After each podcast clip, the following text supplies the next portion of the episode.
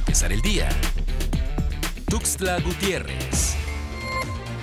La tarde de este 5 de julio, una familia fue sepultada por una luz de tierra en el ejido Viva Cárdenas del municipio de San Fernando. Las intensas lluvias que se registraron en la zona provocaron el deslizamiento de tierra, mismo que provocó la tragedia. Una casa quedó bajo la luz del lodo dejando en su interior a cuatro personas fallecidas, una mujer de aproximadamente 25 años de edad y tres de sus hijos, menores de edad. Una mujer más, la abuela, fue hospitalizada, junto a dos de sus nietos, quienes hasta el último reporte se encuentran estables.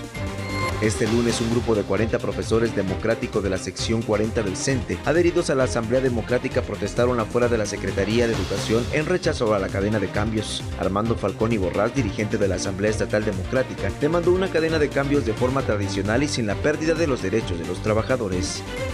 Autoridades educativas deben garantizar la salud y la seguridad de los estudiantes para el próximo periodo escolar 2021-2022, advirtió la Fiscalía General del Estado a través de la Coordinación de Prevención y Participación Ciudadana ante la prevalencia de la COVID-19 y la nueva cepa Delta. Esta dependencia atenderá las denuncias que llegaran a presentarse contra las autoridades de salud o de educación de darse un caso de COVID-19 por falta de medidas sanitarias.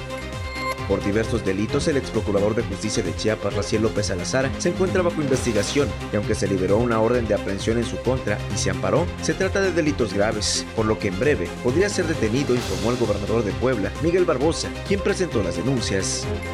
La entidad chiapaneca comienza la semana número 21 en semáforo verde con el registro de 35 casos nuevos de COVID-19 en 10 municipios, además de una defunción en una persona adulta mayor originaria de Tuxtla Gutiérrez.